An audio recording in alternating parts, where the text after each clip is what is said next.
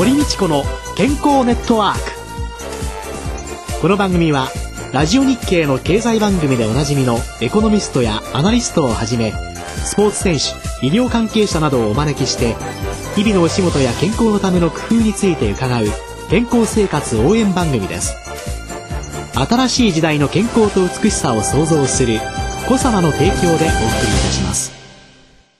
未来を開くテクノロジー。サイエンスに裏付けされた製品とサービス。コサナは独自のビジョンによって新しい時代の健康と美しさを創造し皆様のより豊かな生活に寄与したいと願っています。正直に科学する。私たちはコサナです。明けましておめでとうございます。堀道子です。宇野和夫です今週はラジオ日経のスタジオから落語家の柳家半次さんを迎えて公開録音でお送りします。柳家半次さんです。大きな口をお願いします。どうもおめでとうございます。半次でございます。よろしくお願いいたします。落語家の柳家半次さんは昭和29年東京八王子生まれ。昭和52年に柳家小三治さんのもとに入門。平成5年に真打ちに昇進されました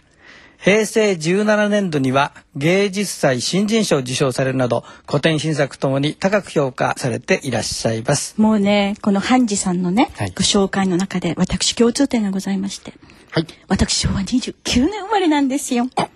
そしてなおかつ八王子の会社に今あそうですか。八王子つながりあじゃああの29の馬年ですね。馬です。あそうですか。ということでまああの半次さん落語に触れられたというそのきっかけというんですかね私ちょっと遅いんですねえ実際にあのまあもちろんあのうちでごく普通に『笑点』のね番組を見ていたりとかあったんですけども要するに話として落語を聞くのはやっぱり18ぐらいですね深夜放送であの古今亭新潮師匠というのが深夜番組をやってましてでそこであのお父さんの新潮師匠の落語をまあ、放送したんですね。で、うちのあのテープレコーダーに吹き込みまして、それも何度も何度も聞くというような、そういう感じで、初めて聞いたのはやっぱり18ぐらいで。はい。18というと大学ので受験、えーそうですね、あの、高校生で、えー卒業した頃ですね。はい。受験の最中ですね。あの頃っえーて深夜放送っていうのは盛んでしたですね。もうこれ29年だから分かっちゃうんですよね、はい。私もそうでした。からというので、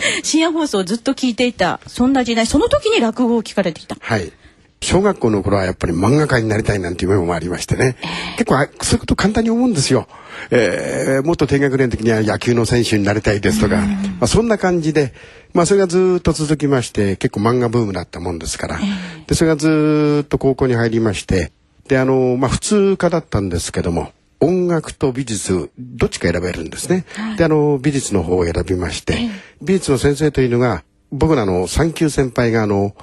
清志郎さんなんですね。あの今はねはいそれで僕の好きな先生というはいはいはいはいタバコ歌ます、はいあの歌のモデルになった小林先生だったんですね。で同じ先生に教ええ、えそうです。て、はい、はい。で、今でもあの、その日野校の卒業生の OB の OB 展というのがありまして、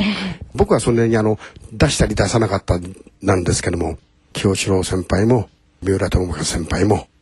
三浦さんはあの、陶芸やってますね。で、まあその、あの、OB 展に出したり。えで、そこで初めて、3、4年前ですかね、あの、清志郎さんには、あの、お会いできまして、芸術祭のちょうど新人賞もらった時で落語会を先輩がしてくれたんです。でそのお客さんの中にええ。清志郎さんも一緒にならあの並んで僕の話聞いてくれまして「ああ落語もいいですね」なんて話を初めてさせていただきました。そんな感じで美大をちょっと選んだ。で才能がないんですね。あの受験に失敗しまして 勉強の仕方も足りなかったんでしょう。でそうやっててたんですもんねそうです。で、その聞いてる落語の方にえ、どんどんどんどん惹かれまして、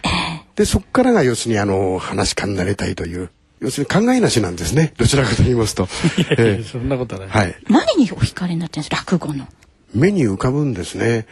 で、結構あの、映画も好きだと思うんですから、結構映画なんかいろいろ見てたんですけど、この和芸でもってこう映像が見えるというか、えー不思議な芸があるな。もちろん落語は知ってましたですけども、改めて聞いて、わあ、面白い芸があるもんだなということで、あーこんなことできたらいいな、みたいなことで、そこでいきなりあの、風呂に行っちゃうというのはちょっと実にこの考えなしなんですけども。はい。すごいですよね落語っていうのは本当に映像が浮かぶっておっしゃいましたけど、ここにいらっしゃる全ての方が違う映像が頭の中に浮かぶわけですよね。そうですね。その分だけ演者の腕の良し悪しでもって随分差が開くというのもありますけども、はい。でまたあのお客様の方でもご数回になりますとまたいろんなこう注文が出てきますしね、あの聞き方も随分深い聞き方なさるお客様いらっしゃいますし、ですからまあやり始めると奥はかなり深いものがあると思います。じゃあ落語家になろうよってなった時にですね、はい。小三治師匠のもとに入門されたのは理由は何だったんですか？寄せがをしてましてでうちの小三治が37から8になる頃なんですけども、えーもう行くたんびにうちの師匠はあの出てまして聞いておりまして特にあの長屋門ですね。それからあのネタ的にはあの野ざらしであるとか小言念仏であるとかわり、割かし軽い話がとっても軽快にこう耳心地よく聞こえてうわーいいなー弟子になるならこういう人になりたいなーと思いまして今度は小三治の追っかけといいますかいろんなホール落語であるとか地域落語であるとかそういうところのうちの師匠の看板見つけて随分通いましたね。でも37ってのは随分お若いですね師匠小三治師匠すんなり受け入れてくださいましたそれなんです。なかなか取ってくれないんです。実を言いますと、あの、私より三月先輩の二番弟子の北八兄さんというのがいるいるんですけども、その人が三月前に入門してるんですね。で、そこに入門にお願い行ったんですね。ですから、なかなか取ってくれませんでした。一週間ぐらい通いましたですかね。毎日毎日朝からずっと押しかけまして。で、最初のうちは会ってくれないんですけども、まあ、ずっと待っておりますと当然出かけますから表に出てきますよね。えその時に、まあ、5回目ぐらいの時ですかね。じゃあ、ちょっと話聞いてあげるからということで、まあ、翌日の時間を決めて、その時間に伺って台所にあげてくれまして、コンコンとこの世界はやめた方がいいと、えー言われまして、で、まあ、それでもなりたいと言いましたら、じゃあ、親御さんを連れていらっしゃいということで、自分の母親と姉を連れて、昭和52年の5月5日ですね、師匠の家に訪ねました。で、まあ、しばらくの間、じゃあ遊びに来なさいぐらいの感じで、えー師匠のうちの弟子入りが始まりましたですね。ご家族も是が非にも弟子にしてくださいという感じでついてらしたんですか？当然、この世界のことはまるっきりしませんからね、反対しました。かなり、はい。で、まあ、母親がまあ、お前がやりたいんだな、ということで、まあ、ついてきてくれたんですけども、で、うちの師匠に母親が会いまして、そういう話になって表に出た時に、ああ、あの人なら私、あの、いいと思うよ。いい男だしね。うん、まだ話は聞いたことないけども、あの人なら任せる。だからお前しっかり頑張りなさい。でもそういう母親だったんですけども、親戚には誰にも私が話し家になったことは言おうとしませんでした。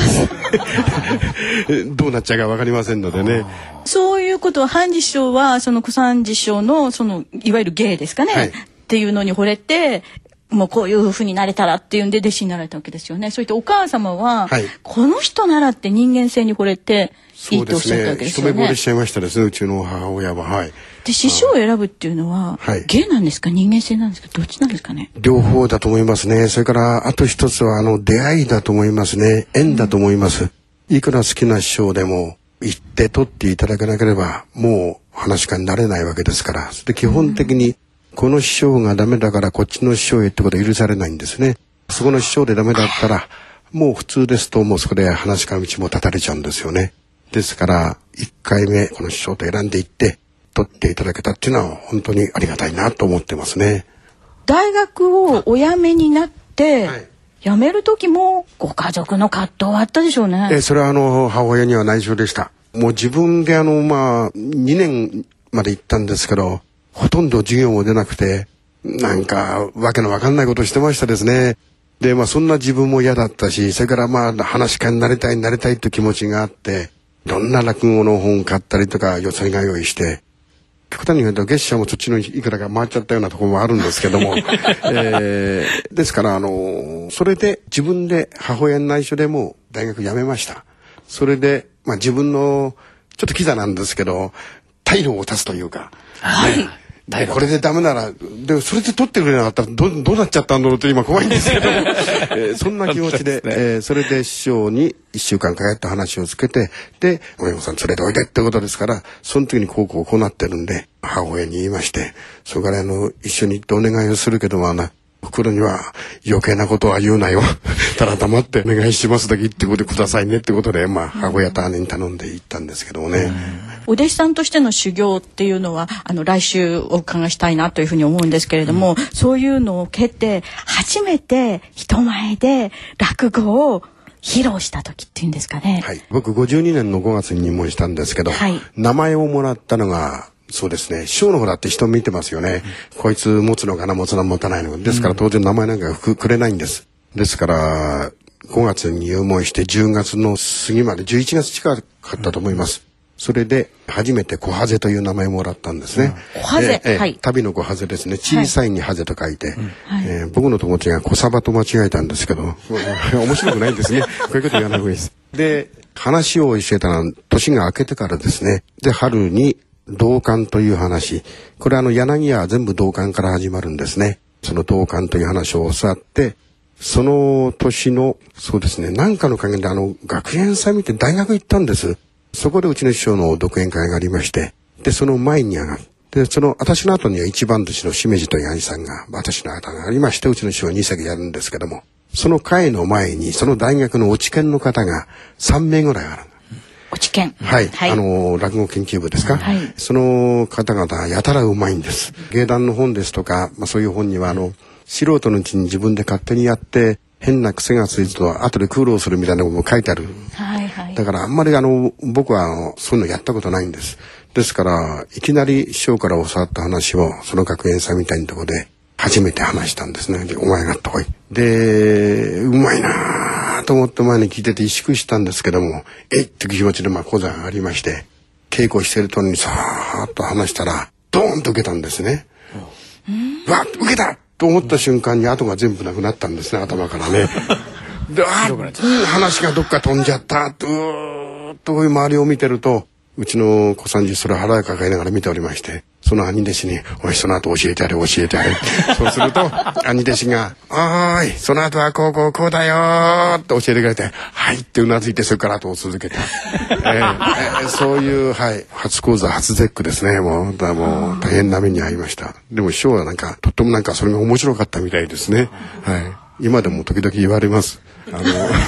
お前の初講座は面白かったって。はいどういう意味かちょっとわかりませんが、絶句して頭の中真っ白になると悪循環で、焦ってくる思い出せない、メロメロになってくる、汗は出てくる。だからやっぱりあの、稽古はしっかりしないとダメですね。ということで、では来週は、ハンジさんと師匠である柳家小三治さんとの関係について伺ってまいります。今週のゲストは、落語家の柳家ハンジさんでした。来週もよろしくお願いします。どうもありがとうございました。